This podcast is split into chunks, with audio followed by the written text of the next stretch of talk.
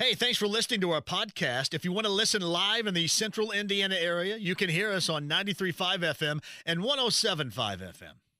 On the Andy Moore Automotive Group hotline, non surprising, but I guess my question is going to be where do they go next? Is that going to like open up the eyes and hey, this is number 21, 21, meet head coach?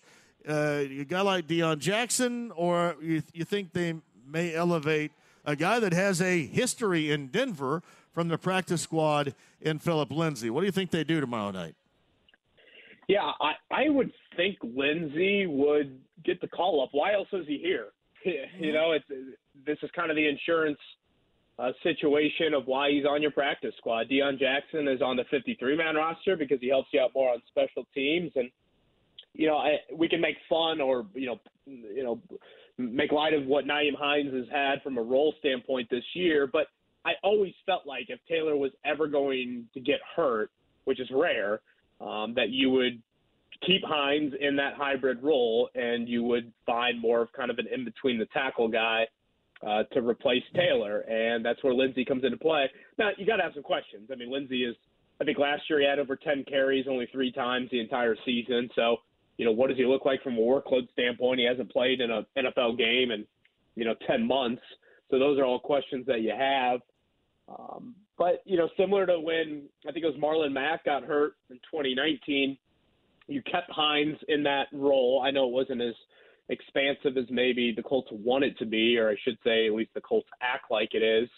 Um, and it was Jonathan Williams who they brought up, and, and, he had a big night, ironically enough, on a Thursday night, over 100 yards in replacing Mack. So, um, if I'm guessing, I would say, you know, if you have 25 carries for running backs tomorrow night, you know, 13 for Lindsay, 10 for Hines, and two for Deon Jackson.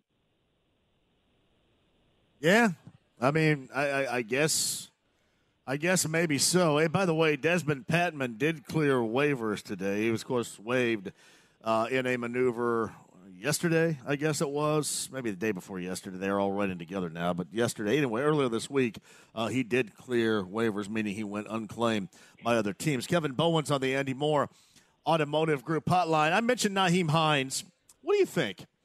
Do you think that he is just fantastically underutilized and sometimes goes unnoticed by the head coach, or are Nimrods like me just completely overplaying how productive he is, or or could be, or might be? What do you think? Um, Nimrod. I don't know if I've heard you refer to yourself as a Nimrod. Yeah, but, I just I just um, thought about that. You know, it just kind of popped into my head right here.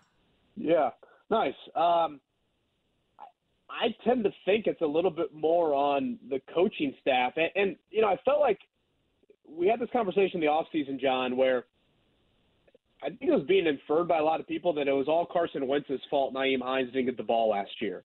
Yeah. His playing time was not at the level that the Colts act like it was last season.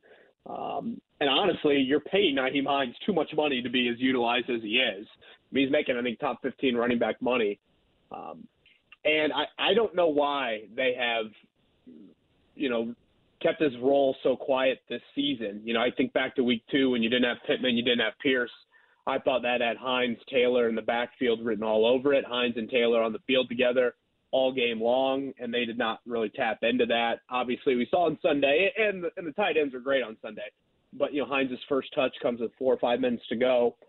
But I think back to every single time we heard from Chris Ballard and Frank Reich in the offseason. January, the Ballard season ending presser, the combine, the draft, the spring. It was them bringing up Nyheim Hines organically. It was them grouping Hines in the, I think we have three playmakers, uh, you know, high level playmakers, Taylor, Pittman, and then they'd say Hines. It was Frank Reich bringing up, you know, I would put him on my fantasy team or, you know, paraphrasing there, but whatever Reich said. So it, it, a lot of it was – you know, them mentioning it. Um, if you look at Hines' rushing numbers this year, they are not good. But, you know, I'd also argue he's barely, I think he has like eight carries in the season. And again, I think he should be more of a factor in the receiving game, especially with your offensive line. You know, getting the ball in Hines' hands a little bit earlier in plays, get it out of Matt Ryan's hands, avoid that pressure, see if Hines can do something with it. um, that has not been utilized enough. Yeah, I, I kind of look at it this way. Sometimes I wonder maybe if I, especially it's me, I'm the one that's probably talks about it more than anybody. Yeah, maybe I um, overemphasize uh, ultimately his level of production. I mean, maybe it just because it it does seem like when he gets opportunities, there's not really anything eye popping. And then when he doesn't get opportunities, we all kind of go haywire and start, you know, ripping it and criticizing it. But you know, maybe they're just going by those attempts that he gets. That, I, you know, listen, I'm trying to talk myself into away from what my argument has been, but I, there has to be a reason more than just going unnoticed by your head coach. That I, I guess I don't get it unless right. it's unless it's the uh, the the thing that I just brought up about you know not being as productive as some of the some of us would lead it to believe, or I, I can't imagine it being just operator error from the head coach altogether. That would be shocking. Yeah, I, and I would tend to agree with that. Um, yeah, I, I yeah, part of me thinks that. You, you would hope that that is certainly not the case. Yeah. Um, it's just you know his playing time hasn't been up there as much, and um, you know someone asked me earlier in the week. I actually think it was Eddie Eddie Garrison, one of our coworkers, to say, "Is Nyheim Hines in the doghouse?" And, and I laughed. I was like, "Nyheim Hines? I mean, no. I mean that dude. You know, he stands for pretty much everything the Colts want." And then I'm like, "Well, I guess the question's fair because he hasn't been." you know, utilized, I think, anywhere near to the level that we thought he would be. So, um, yeah, it, it's as head scratching for me, I think, as it is. And you know, as a guy that you have as a as a punt returner. I mean, you know, guys that you have as punt returners, you think, you know, can make plays with the ball in their hands, can make plays in space. Those kind of short areas of the field can make guys miss, and they haven't done that. And I think back to Grand Park, John. I mean, for any fan that was at training camp practices at Grand Park, almost every single day you saw a rather unique, creative way of either Hines getting the ball or faking something to Hines and Taylor getting it or somebody else getting it.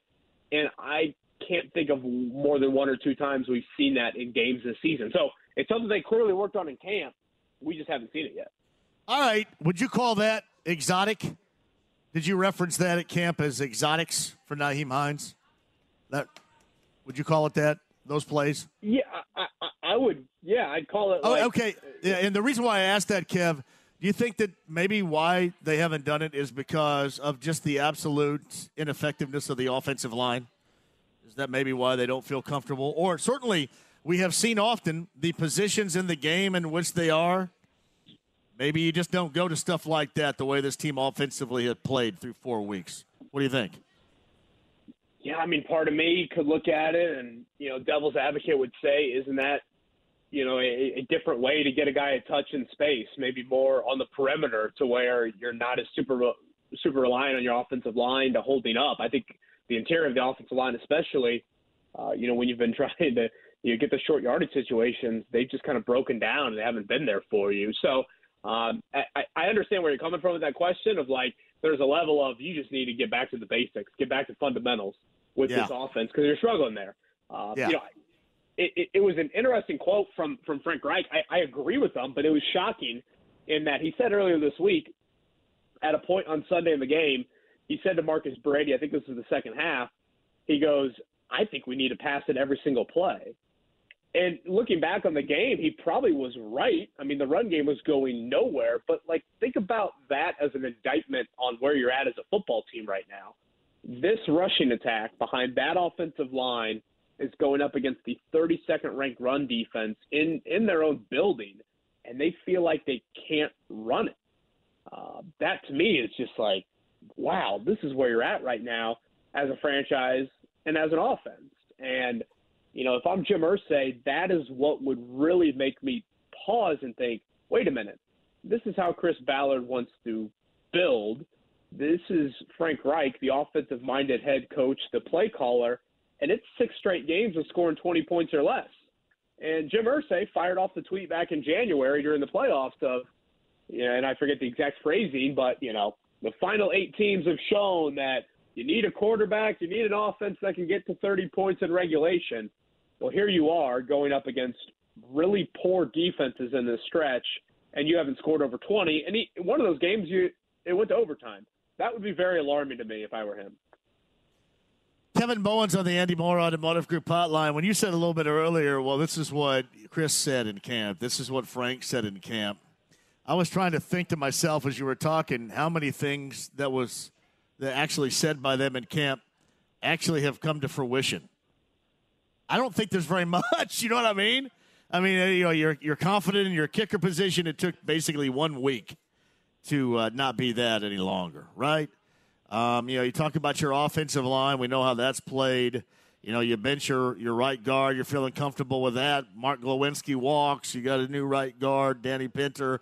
That didn't work. Will Fries was absolutely, according to analytics of PFF, worse um, this past Sunday. You have confidence in your left tackle, which clearly has been misguided so far.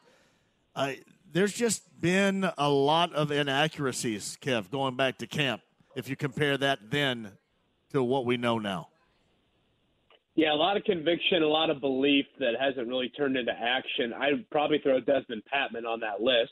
Yes. Um, you know, he was a name brought up as why they weren't as active with wideouts, and yeah. he just got cut for a street kicker in October. Um, and I guess specifically on the offensive line, you know, that to me is where it was confusing because – again, I'm trying to put myself into Ballard's shoes.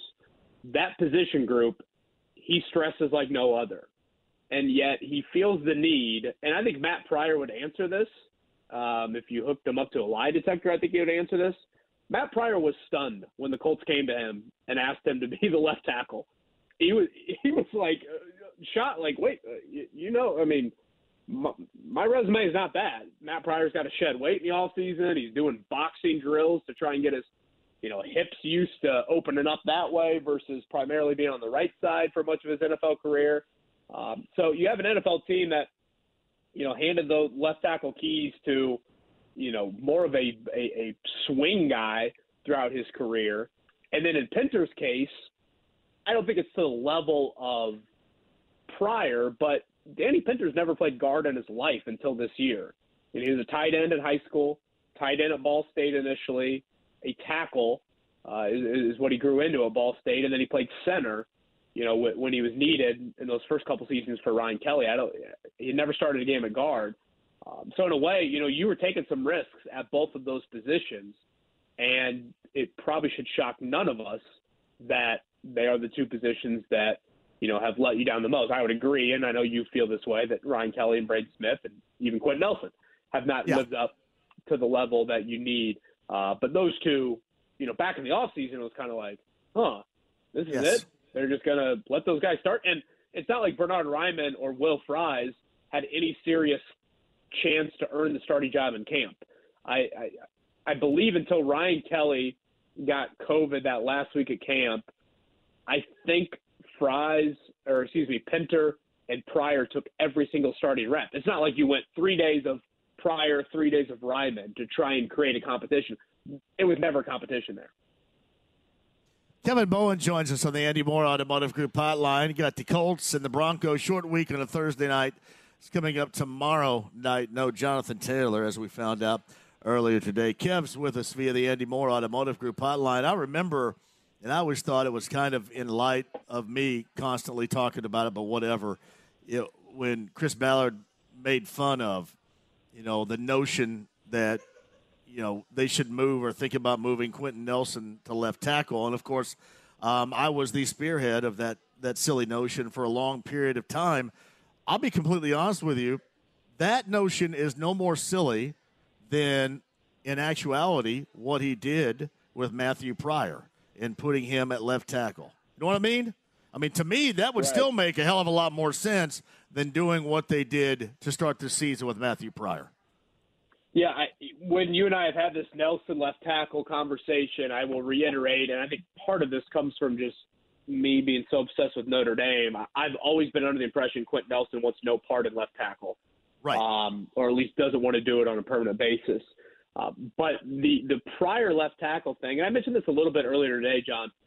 You know, we can talk about wideout, talk about quarterback. Um, left tackle to me is the most confusing position that Chris Ballard has lacked addressing over the years. And it goes back to Anthony Castonzo. As soon as he publicly flirted with retirement, really as soon as he got hurt to start that 2018 season, at age 30, you want to talk about Andrew Luck having off the field interest? Castonzo had a thousand more of them. And he always struck me as a guy like at some point, the technician aspect of he just loves being a technician and playing football, that's just going to wane and, and he's just going to want to stop. Um, and yet they just neglected drafting a tackle throughout all those early Ballard drafts. They finally did it with Raimann. Um, but, you know, even starting Raimann, I mean, how many times do you see a rookie third round pick start day one? So whether they would have gone that option or they would have gone Matt Pryor, which they obviously went Pryor, either of those options is really unlike any NFL franchise has operated, particularly in the last few seasons. Um, I looked up like the last time you had a rookie third round tackle start at left tackle, and it's been years. Um, and then in Pryor's case, I called him a journeyman probably is a little bit too harsh, but you know he he's kind of like a poor man's Joe Haeg or Joe Reitz, and you're all of a sudden saying, "Hey man, you're going to be our starting left tackle from day one, and during camp, you aren't going to even lose your starting job for the first 13 days of camp." And really, Raimann took like three series of reps there. Uh, again, considering Ballard's emphasis on the offensive line, that one was always really, really confusing to me. I get wideout because I know Ballard doesn't hold that in the same regard. I understand quarterback. I don't agree with it, but I understand it because, again, the first day of his opening press conference at West 56th Street, he said it's not about one guy, you know, this and that. And it's been true. He certainly is not, you know, look at quarterback in that light. So those ones, there's at least some like, you know, crumbs that, you know, lead to the answer. The left tackle one, I'm like, what in the world? that one to me, it just makes no sense. It's funny. Somebody inside the lounge via YouTube Live, I think it was uh, yeah, Jesse said it's not like it's Madden. You can't just place players anywhere on the line. Fine, but that's what Ballard did. I mean, that's basically that's what he did. It's very Madden live. I'm going to put this guy who's you know been a guard, but let's put him at left tackle because we have no options. And, and the other thing is, two years ago, right? It was the Kwity Paye draft. Uh, didn't they have a lot of offensive linemen that that went in the first round? And it was funny because I remember initially, um, when when Ballard was talking, it was about you know how plentiful that draft was going to be with those types of possibilities. And then we, when we got closer or even on that date, or maybe it was thereafter, he had mentioned that he didn't like any of those names in and around where they drafted in that area because he didn't feel them to be tackle worthy. So I, I, just remember the kind of the, the whole theme changing from, hey, this is fruitful with guys that can play the position to where, yeah, we didn't like anybody in that general area because we didn't feel that they were tackle worthy kind of changed. Yeah, and I I think he was left tackle specific. Felt like some right. guys could play right, but some guys couldn't play left. Christian Darrisaw was the name when it was him right. and Kwity Paye on the board, and they they went with Paye. They thought he had a little bit higher character, is why they went there. Um, you know, I'll go back to a Joe Reitz quote, and I, I don't think he's with you guys tomorrow night, but if he was, he, he could bring this up. Um, and Joe said one, uh, uh at one point, a guy that's played all over the offensive line said that you know offensive linemen are made, but left tackles are born. There's just a rare amount of God-given traits you got to have to play over on that left side with the right-handed quarterback. Um, and I always felt like, you know, and this is obviously something that Bill Polian tried and did not have great success with in, you know, molding or, or trying to blend the Manning years to the next era at some point, every franchise strives to kind of pass the torch. You know, can you go from Tarik Glenn to Tony Ugoh? Can you go from Robert Mathis to you know Jerry Hughes? And again, those are examples that didn't work out. Uh, you know, Kansas City did a really nice job at quarterback. Alex Smith got them to the playoffs, but then they went from Alex Smith to Patrick Mahomes. That's a really nice, you know, blend that you don't usually see teams get at quarterback. I always felt like with Castonzo, considering he was such a technician, this guy loved like just literally he felt like it was almost like a science project him playing left tackle of you know you've got to do this right and that right fundamentals are the you know end all yeah. be all I always thought to myself, what a perfect guy to learn from. Draft a tackle in the fourth round, groom him. If at some point you feel like he can play left tackle, that's gold. If not, at the bare minimum, you've got you know a swing tackle, a backup tackle that has been in your system for a few years, and you know he can be a, an important piece, and you're not kind of in scramble mode like you are and have been at left tackle ever since Castonzo decided to retire. Hey, Kev, are they going to go with Fries at right guard tomorrow night as a starter still, or back to Pinter? What, what's going to happen? Uh, that's a good question. I, I don't know, to be honest with you. I would assume you'd stick with Fries just because you didn't practice all week. Uh, granted, you know, Pinter's had more practice reps than Fries. I think the good news is Denver, unlike Chris Jones in Kansas City, unlike Jeffrey Simmons and Denico Autry eh, with Tennessee, they don't have the same sort of interior guys that these two teams that you just played have. Um, but yeah, I, I, you know, part of me thinks, you know, is Bernard Raimann a guy that could slide in the starting lineup uh, when you get back from the mini bye? Again, you didn't practice this week. He's still dealing with that ankle injury, so I understand why they've stuck with Pryor. But when you get four practices next week, that extra practice on Monday, coming back from the mini bye, is that a chance for the rookie to slide in the starting lineup? Because if you're going to be mediocre over there, be mediocre with a rookie. Up, Kevin Bowen, the morning show. Kevin and Query, 93.5, 107.5 here on the fan, weekday morning, 7 until 10 a.m. He's on the Andy Moore Automotive Group hotline. So, offensively, you know, obviously one of the worst teams in the NFL, certainly in scoring. What are we going to see tomorrow night without Jonathan Taylor? What's going to be the focus? I guess you can start right here. They have no chance. I don't care what the personnel is on the other side and that atmosphere on a Thursday night in a short week. If this offensive line doesn't play better than it has, you got no chance, especially with the quarterback that's pulling the trigger back there and Matt Ryan. But uh, how do you think they handle it offensively without Taylor tomorrow night? Yeah, it's going to be very interesting. Honestly, it's probably like the first one to 20 is going to win the game, considering both offenses and the issues that they're dealing with. Uh, you know, on this short week, do you go like intense, quick rhythm passing game? Um, you know, I thought honestly it was the passing attack, ironically enough, and you know the yeah. score probably dictated some of that. But I thought that's what got you back into the game on Sunday. You know, you, you found those tight ends a lot on crossers. I thought you know Frank Reich did do a nice job scheming those guys open, uh, wide open, uh, for for a lot of the afternoon. So, you know, is that something where you know you, you a little bit of tempo, a little bit of just getting the ball out of Matt Ryan's hands. Um, again, kind of dictate a little bit. That helps out, I think, with crowd noise. It's a short week. You know, if I'm not mistaken, I think that's something they did against the Jets last year on the short week. I, would have to go back and, and, and look, but I do think that's something you can tap into on Thursday night. And obviously, you know, when you don't have your starting running back, you need to do something differently because he's such a focal point for what you do. Uh, so I think that's something that I am curious about. I, I, I do think what you've seen with Pierce and taking some shots down the field with him that that needs to be in the game plan. I'd say twice every game because now what you're doing is you're kind of putting a seated out into opposing corners. The more you throw the ball, the more you put that on film.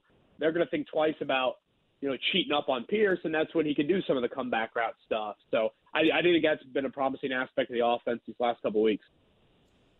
Hey, Kev, I'm assuming that they'll play this defensive line wise, much like we saw them play, I thought, very successfully two weeks ago against Patrick Mahomes.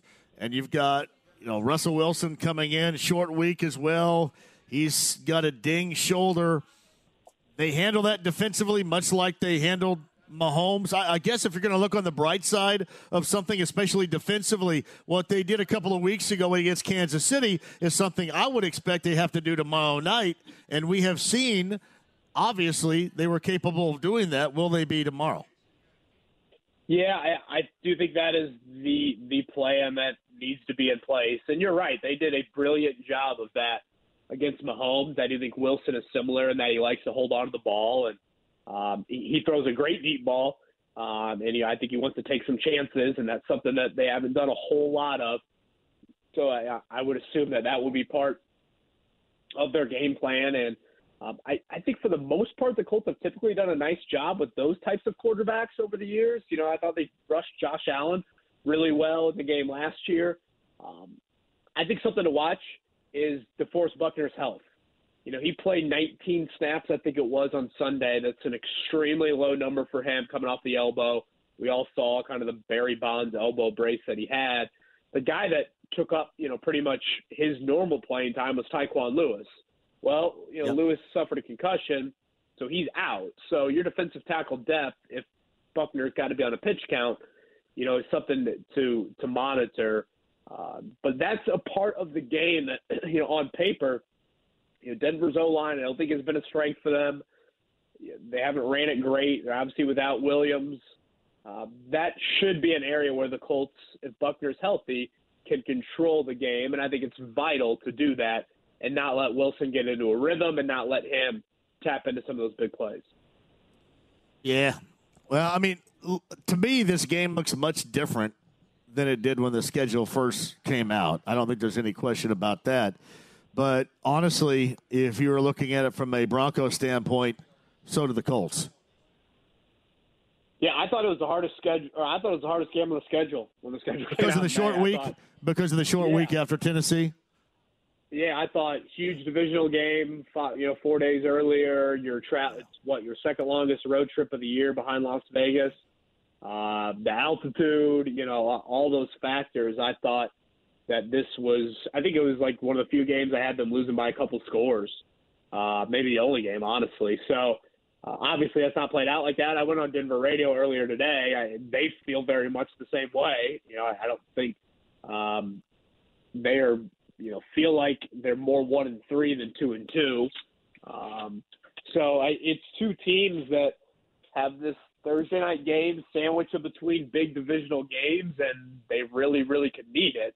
Uh, obviously, the Colts benefit from playing in a division to where I, I don't see Tennessee or Jacksonville ever running away with it. Um, I don't see the Colts obviously r- running away with it either. Whereas Denver is in that, hey, it, it, you know, if if you lose a couple more, not only are you losing, you know, touch of the of the top of the AFC, but then you're starting to scramble with the wild card, and you play in such a loaded division, and really they haven't played a ton of divisional games yet. It's uh, Kevin Bowen with us from the morning show. All right. Quick question regarding the Pacers coming up to start the uh, preseason tonight and then the rest of the season. Uh, it appears that you're going to have four or five teams that are going to try to tank big time, right? We know the Pacers are rebooting. Is this a tank or a rebooting season, in your opinion? Well, I, I probably classify it more in the reboot. You know, tank is weird at the NBA, and I don't know. Yeah. Maybe Kyle can look up these odds, but you know, tanking in the NBA doesn't mean what it used to if I'm not mistaken, I think like if you have the worst record in the league, your percentage of getting the number one pick is 14%. If you have the fifth worst record in the league, your chance of getting the number one pick is like 8% or something like that. I mean, that's not a massive margin. It's changed a whole lot. They've tried to get away from the outright tank. Um, obviously, I understand the benefit to losing games. I do think instead of ending games, and I, I don't know how to say this without it coming as a shot – at you know a guy like Keifer Sykes or those other guys that were playing meaningful minutes for the Pacers last season, I'd like to think you aren't going to have games where three guys that were on the mat in October are now finishing games for you in February. I would like right. to think you would have games where it's a little bit more talent on the floor late. Injury luck should be on their side a little bit more. Even if those veterans get traded, they should be out there early in the season. And the end of games, I mean, that was such an issue for them last season you know, four points or less. The record was horrific. Um, you got to be better there, and I, I do think there's an element of you know luck just kind of finds its way. So, you know, I saw 23 and a half wins. I am hammering the over. Um, I've had several people reach out to me that you know have some ties to the Pacers organization, and they're like, "Dude, the Pacers want to lose," and I'm like, I, I I get that, and I understand, and I, I guess I'm a little surprised that like they're making that abundantly clear within the organization and I understand that, but part of me is like, you know, unless you outright bench the guys, like, you know, it's not like you're like, hey, TJ McConnell, throw the ball out of bounds. Yeah. You yeah. know, things like that. And yeah, I mean, I, oh, I get Carlisle, it. Yeah. I was to Carlisle with you yesterday, John. I mean, how many times did he bring up the Vegas over under? I mean, he, he, did. He brought that yeah. up, you know, yeah. on his own. So I would think his resume would be a guy that he doesn't like to repeat 25 and 57 like they yeah. had last season. So Kevin Bowen, morning show's got you covered 7 until 10 a.m. with he and Jake Query.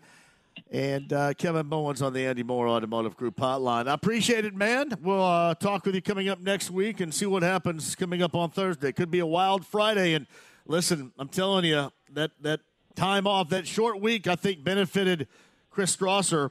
The longer week after, as you mentioned, that many bye, if this offensive line struggles tomorrow night, may not. So we'll watch for that for sure. Yeah, a little scapegoat party. Him, Danny Pinter, and Rodrigo yep. Blankenship. By the way, I know you're up against it, but congrats on the free throw effort. Gutting Thanks, it out buddy. on one foot, raising money for teachers' treasures. I love it all. Thanks, buddy. I appreciate you, Kev. See you, John. It's, uh, Kevin Bowen, Andy Moore Automotive Group Hotline.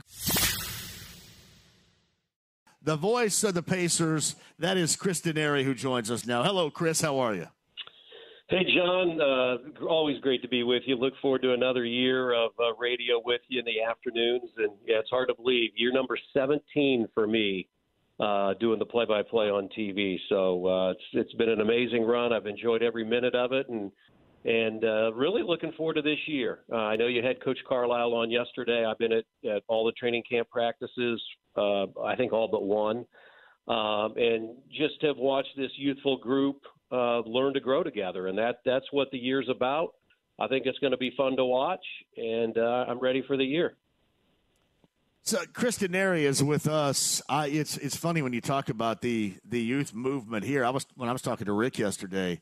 I mean, clearly the first thing you think about is you know how in board or uh, how on board is a former championship winning coach that's been in the league for so long. How on board is he with it? And uh, listen, it, he almost seemed like that he was re-energized by dealing with this particular group, a, a group, and wanted to see where they end up going. You know, not just now, but in the foreseeable future.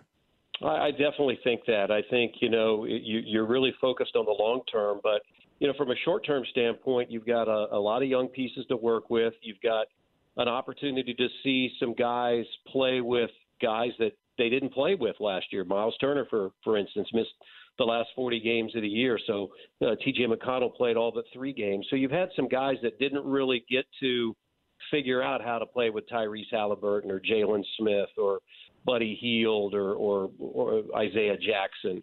So I think that's one of the things that I think Rick has been enthused about. He's, I think he has a really good coaching staff. Uh, they do a great job of teaching.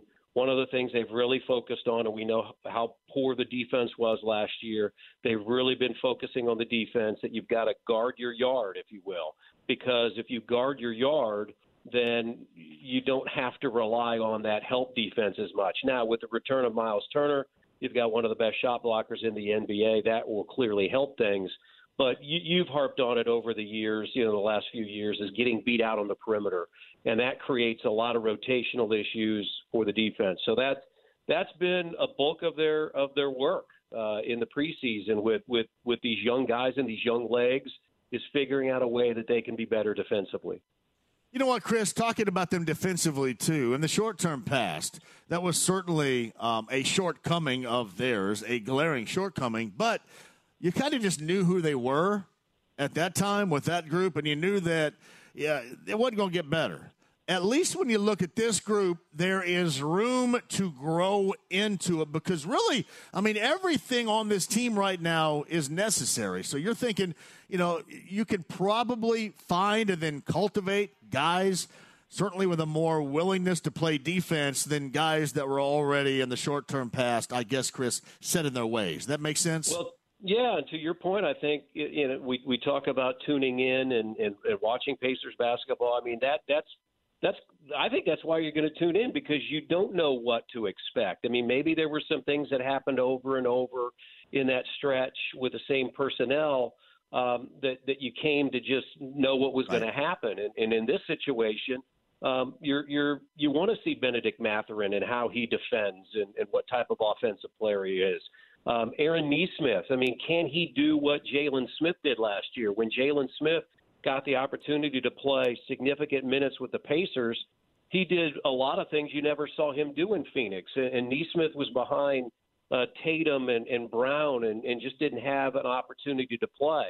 So those are the things that I think are are going to be exciting. And and watching this young group and and clearly in the conversations that I've been able to have after practice, watching and listening to Tyrese Halliburton, there is no question he wants to be the leader of this team. He is embracing being the leader of this team.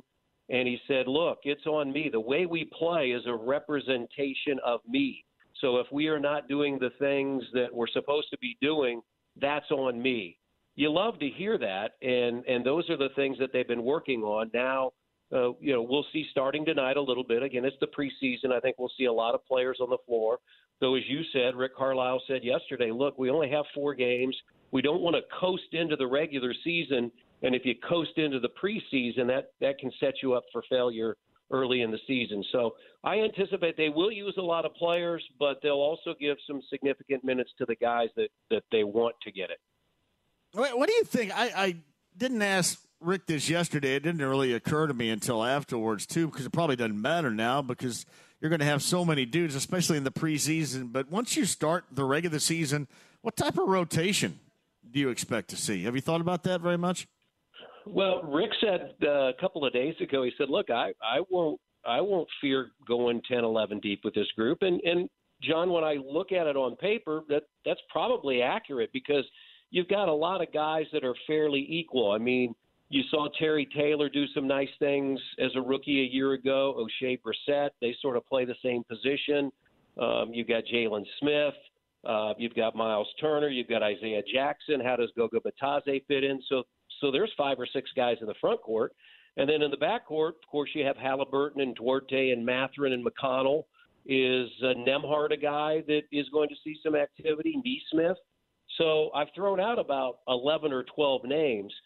The one thing about the NBA is when you look at the schedule, and I, I sort of zero in after Thanksgiving, and one of the reasons is we're back on the road for the first time since March of 2020. But the Pacers, the day uh, the day after Black Friday, will go on the road for seven games in 12 days out west. They come home after playing Minnesota on a Wednesday, and then play Friday, Saturday, Monday, a three-game homestand. So all of a sudden, there's about 10 games in 16 days. So I would anticipate that at times Rick Carlisle, because of the young roster and because of who he has, he will go a little bit deeper uh, because he'll need to with the way the schedule is formatted. Chris Denari is the voice of the Pacers via the Andy Moore Automotive Group hotline. How excited are you to be back on the road? I know that we're in an ever changing technology world right here where you can do things. You can do things remotely. I mean, I do this with Hagan at 59 every Sunday night, and I thank him very much because I don't have to drive all the way to the Northwest side.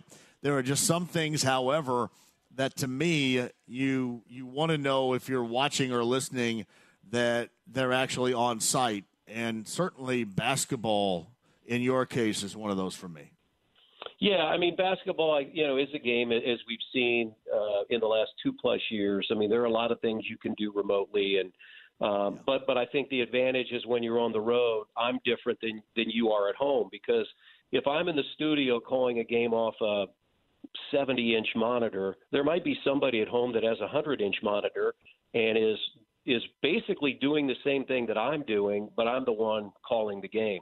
Uh, the one advantage you have, of course, is when you're on site, is you're whether you're on the floor or up. But if you're on the floor, uh, the officials can come talk to you. You can look at both benches. There are a lot of things that you see during the course of a game that you aren't going to see on your television screen. So those are definitely the advantages. It's it's about being on the road and building relationships with players and coaches and and and the trust factor, if you will. Because when you're the voice of a team, um, I, I think that's super important, and so that that'll be something that uh, I'm looking forward to doing. Uh, again, not on the road for the first two preseason games. We'll do the two home uh, preseason games next week, and then we'll do all 82, including 41 on the road and, and 41 at home. And and I do want to say, um, you know, the the information that came out today, the the all new Pacers Plus plan uh, that gives those that um, you know don't have cable or DirecTV uh, an opportunity. I mean, that's the the beauty about Bally Sports Plus is that now if you have YouTube TV or Hulu or Dish or Sling um, you have an opportunity now to watch Pacers games. And I think the the one thing that I wanted to say, John, and I know that you know numbers are changing with the cord cutting, but still about 85% of the marketplace here in Indianapolis, people still have cable, whether it's Spectrum or Xfinity or I have UVerse or or DirecTV. So, uh, but I think what what you know everybody is doing is making sure that you make it as available as possible and and I think what the Pacers, you know, are doing with this Pacers Plus plan is is an outstanding way for people to be able to go to the games at Gainbridge Fieldhouse, but then at the same time, if you don't have cable or whatever, and you've got one of the streaming packages, now you will have the opportunity to watch all 82 uh, Pacers games, 41 on the road, 41 at home. Tell me um, about that that plan again, the plus plan that you just mentioned. I saw that earlier today too. Maybe those that yeah. hadn't seen it yet, explain in detail, if you would, exactly what what occurs with that. Yeah, it came out today. Uh, the Pacers announced, along with Bally Sports, that all 82 regular season and two preseason games uh, will be broadcast.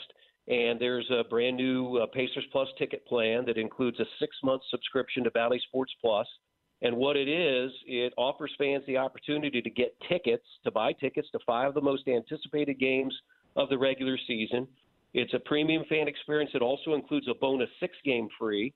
Uh, you'll get a post game player experience with either ben- Bennedict Mathurin, Miles Turner, Chris Duarte, or Tyrese Halliburton, a limited edition autographed Pacers Wilson mini ball, and a six month subscription to Bally Sports Plus, allowing you to stream every Pacers game this year. So it's a heck of a deal.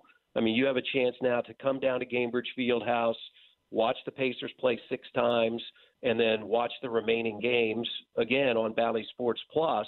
You know, for for the people that have cable, nothing changes. I mean, we're exactly where you've always been. But for those people that have YouTube TV or or Hulu or Sling or whatever, um, now Bally Sports Plus gives you an opportunity uh, to watch all the games. Chris Denari joins us. You know this. I've been a Miles supporter for a long time, especially when others are not supporting 33. I have. All right, so he's going to get an opportunity here. Uh, certainly, there are a lot of variables to start the season, and then as the season goes along, uh, as far as him being here, how long he's going to be here, and whatever. But considering he is going to be here in the now, what do you expect from him in what is a, a certainly a significantly new role on this Pacer team? It's definitely a new role because he doesn't have. I mean, he's going to have another big in in Jalen Smith, but but I mean that's different than Domantas Sabonis. Uh, you know, uh, playing the two two, what I call the two fives. Um, Jalen can play the five, but I think he's comfortable playing the four, and that's where he'll start. But I think just in talking to Miles, he's very energized. He said he felt really good when he came back to Indianapolis. He did not play a lot of pickup uh, this summer. I mean, he did some traveling, uh, but he said once he got back to Indianapolis early September when they started playing pickup um, uh, at the practice facility, he goes, I really got energized. And I've wanted to play with Tyrese Halliburton. I've wanted to play with Jalen Smith. Remember, all he could do last year, the final 40 games, and especially the 20 plus when they made the trade, all he could do was sit on the bench and wonder what it would be like. So uh, this is an oppor- a real opportunity for him, I think, to shine and and and I don't know, you know, do more. I mean, he's been 13.7 rebounds, nearly three block shots. Can those numbers go up? Can they be 16 and 10? Um, but I think one of the things he's excited about is the young guys out on the perimeter that he believes will be better defensively and not put as much pressure on him. I mean, that's that's going to be the biggest thing to watch is how the Pacers uh, defend uh, because I, I think that they will be able to score. Uh, the the problem that they had last year was you know giving up too many points and it was too easy to score against the Pacers, and so that's why in the preseason uh, this group has really been focused a lot on defense. Chris Denari joins us via the Andy Moore Automotive Group hotline. What do you think the starting lineup is going to look like? And will uh, Mathurin be a part of it, the rookie?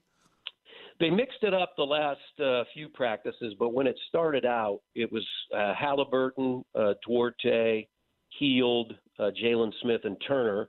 And then that second unit was McConnell and Mathurin, and that's that's that's a pretty good defensive unit uh, to start. Sort of two ball hawking guards, and McConnell really uh, finds a way to find Mathurin. Uh, Terry Taylor, Isaiah Jackson uh, have been involved in that second unit, so uh, I, I think that'll be interesting to see. I, I would think they will keep some of the units together tonight um, at times, just so that they can see them work together. But Rick Carlisle did not hesitate to mention that he might mix things up as well. Yeah, I, I, guess, and, and, this, I mean, this is kind of new territory. I say kind of because I know he went through this in Dallas as well, but it, it probably takes a, a, little reboot in your own coach's mind as well to be a part of this. But man, he seems like, at least yesterday in the conversation we had, he seems like he's pretty excited about it.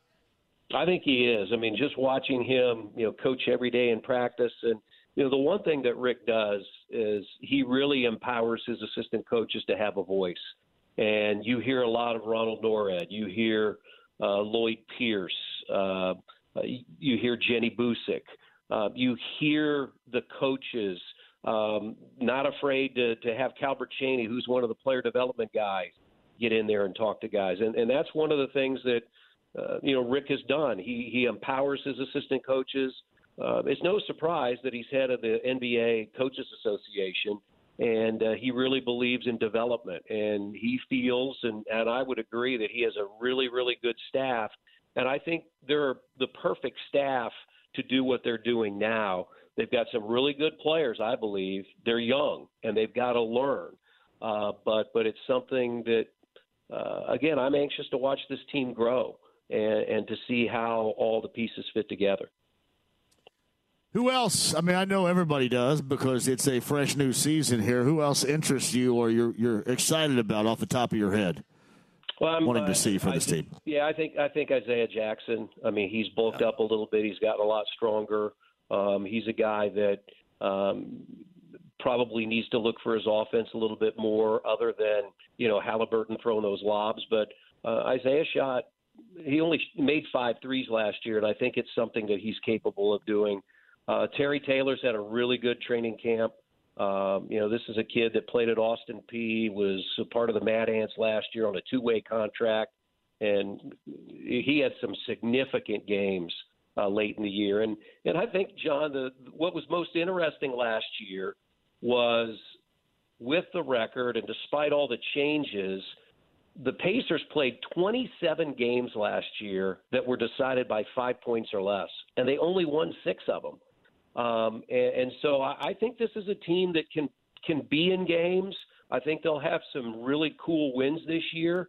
They're probably going to have some tough times as well. But I think I think if if they can do a better job, even with this young group in those close games, they have they have a chance to have a little bit better you know a better record than I think people would anticipate.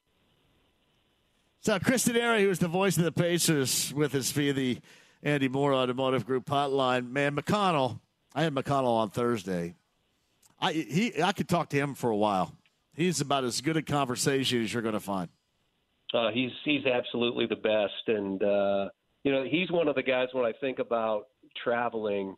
Uh, you get on the bus to to go to the arena on the road, and he has at least probably his tenth cup of coffee of the day as he sits down next to you, and you can just tell how ready he is each and every night to play. And one of the questions that somebody asked him is like, and, and I said we ought to have sort of a gong on our telecast this year is for every time that he baits an opposing player into stealing an inbounds pass. Because it, I swear, two years ago, it happened almost nightly with McConnell, you know, taking an inbounds pass and either finding a teammate for a basket or scoring himself. But uh, yeah, he, he's one of the older Pacers now. I mean, he's 29 years yeah. old. He's now in his eighth year, um, and and it's in his fourth year with the Pacers. So it's it's really cool to see him out there on the floor. So what'd you say? 17 years on the call with the Pacers now, Chris? Yeah, this is my 17th. Um, I got the job uh, when Al Albert stepped away back in 2006. And, yep. uh, you know, for a kid that went to Westfield High School and Wabash College and not your traditional, you know, broadcasting school. uh, to do what I'm doing in my hometown is is quite special. So I'm I'm very very fortunate. So you started this 17th year. I started in November of 04 doing this, not here, but this on a daily basis. So we're pretty close there as far as that's concerned. Yeah. I mean, I had the two year run prior to when I was ending my. I, I spent 17 years as the voice of Butler. So the, the Yeah. final two years, I was the sports director at Fox 59. I worked with Hagan, Yep. uh, where where you are every Sunday night, and so I did that for a couple of years, and you know I did the Fever for for 18 years from 2000 to 2017, and uh, you know to be again to be able to do what I've been able to do, as many of us in this market. I mean, all of us who are Hoosiers, or you know Matt Taylor uh, went to Franklin College. He's the voice of the Colts. Um, it, it's it's just really special. So uh, every year is a different year, and last year clearly from a record standpoint, it it, it wasn't what anybody wanted. But I think what the Pacers have done is is they put together a plan, and, and everybody is on board and excited about the plan, and uh, anxious to see how the season starts and to see this group grow. Yeah, um, I'm not saying anything, but you can kind of see why, if you watched last night, some other teams have a longer term vision type of plan. I guess, right? I don't know if you watched those two young guys play last night, Wembanyama and uh, Scoot Henderson, but that was pretty enjoyable watching those guys Well, go at one another. Yeah, it was. Yeah, I watched that. I was flipping back and forth. Uh, TNT had a, a preseason doubleheader. I'll tell you who looked really good last night too was Zion Williamson. Uh, he looked fit, uh, just a much different body. Um, so yeah, it was an exciting night of basketball. I know we're right in the heart of football season. You know, only week Yep. week five coming up of the NFL and college football, but uh, it's always good when you have you're coming up on that time, John, where you got basketball starting, you have the baseball playoffs, you're in the heart of the football season. Uh, it's a it's a pretty fun time to be a sports fan. I tell you somebody else that, uh, at least from what I've been reading out of Cleveland, our friend Dylan Windler was had an outstanding offseason and was having a, a great camp. Um, I, I know that he, I, I guess he's not playing tonight uh, because of a, a slight injury, but that's always been his issue, being able to to stay healthy and stay on the floor. But I, I heard a lot of good things coming out of Cleveland regarding him in the weeks leading up now to the start of the season. Yeah, and, and, and they're a, they're a franchise. John, if you look at what the Pacers are doing, it, all you have to do is look at like Cleveland and Memphis and a lot of these teams. Phoenix. Now they added Chris Paul, but but they've done it with Ayton and Booker and Cameron Johnson uh, and and Bridges, uh, Mikal Bridges, all young guys. They they they got through the draft. Uh, Memphis, same thing. Cleveland, as you you know, Garland and and, and company. Now they've added Donovan Mitchell. Yeah. So there is a definite there is a definite plan. I mean, everybody a few years ago looked and said, looked at Golden State and said, okay, we got to play like Golden State. Uh, but I think what you're seeing is that the draft is is a great way uh, to to bring in some young guys. And if I look at it, I mean, Halliburton was the 12th pick in 20. Um, Nesmith was the 14th pick in 20. Jalen Smith was the 10th pick in 20. Even though you didn't draft them, you got them in trades. Those are three guys that are high level players. So um, I, I think that's that's what you're looking at. And uh, again, um, it's been six months since we've we've done a game, and uh, chomping at the bit to do it. Hey, did you see that atmosphere in Seattle the other night too? By the way, with uh, the Clippers, I forget who their competition was, but the Clippers and the return of Kawhi, uh, that was in Seattle. That was pretty cool to see. Yeah, it is a great market, um, and, and I have to believe that you know Seattle and, and Las Vegas have to be uh, the two that I would believe would be Yeah. front and center uh, for expansion franchises at some point down the road, and and then you'd go to 32 teams, and I think that's exactly what the NBA wants to do. Yeah, that Seattle thing looked pretty cool the other night, though. Especially, I mean, you and I are both older too, and certainly have loved basketball. And you know, not even talking about the the Gary Payton, you know, Shawn Kemp days, but we're talking about those days with you know downtown Fred Brown and when Dennis Johnson played there when they won it, and I think '79, right, the uh, NBA title. Those those teams in Seattle, those were the special ones for me. Yeah, and I had a chance uh, right when I got into the league. It's before they moved to Oklahoma City. I, I did a few games in Seattle, and I was also there with the Fever during the WNBA, and, and what they've done to that arena. Uh, though there there are so many either former or current NBA players, John, that come out of Seattle, um, and uh, it's a hotbed for basketball and and you saw that in the, as you said, in those two preseason games, just how much I think they want NBA basketball to come back. Chris Denari, basketball is back. The voice of the Pacers with us, Pacers preseason game. That's their opener on the road in Charlotte coming up later on tonight. Chris back with us via the Andy Moore Automotive Group hotline. Tell everybody, Quinn and JJ and Jamie and Eddie and everybody, we said hello and uh, welcome back. It's good to have everybody hey, back. Hey, thanks so much. 84 straight on Bally Sports Indiana starting next Wednesday. Two preseason, then all 82. So we've got you covered all year long. You got it. I appreciate you, Chris. Talk again soon. Right. Thanks, John. It's Denari right there on the Andy Moore Automotive Group hotline.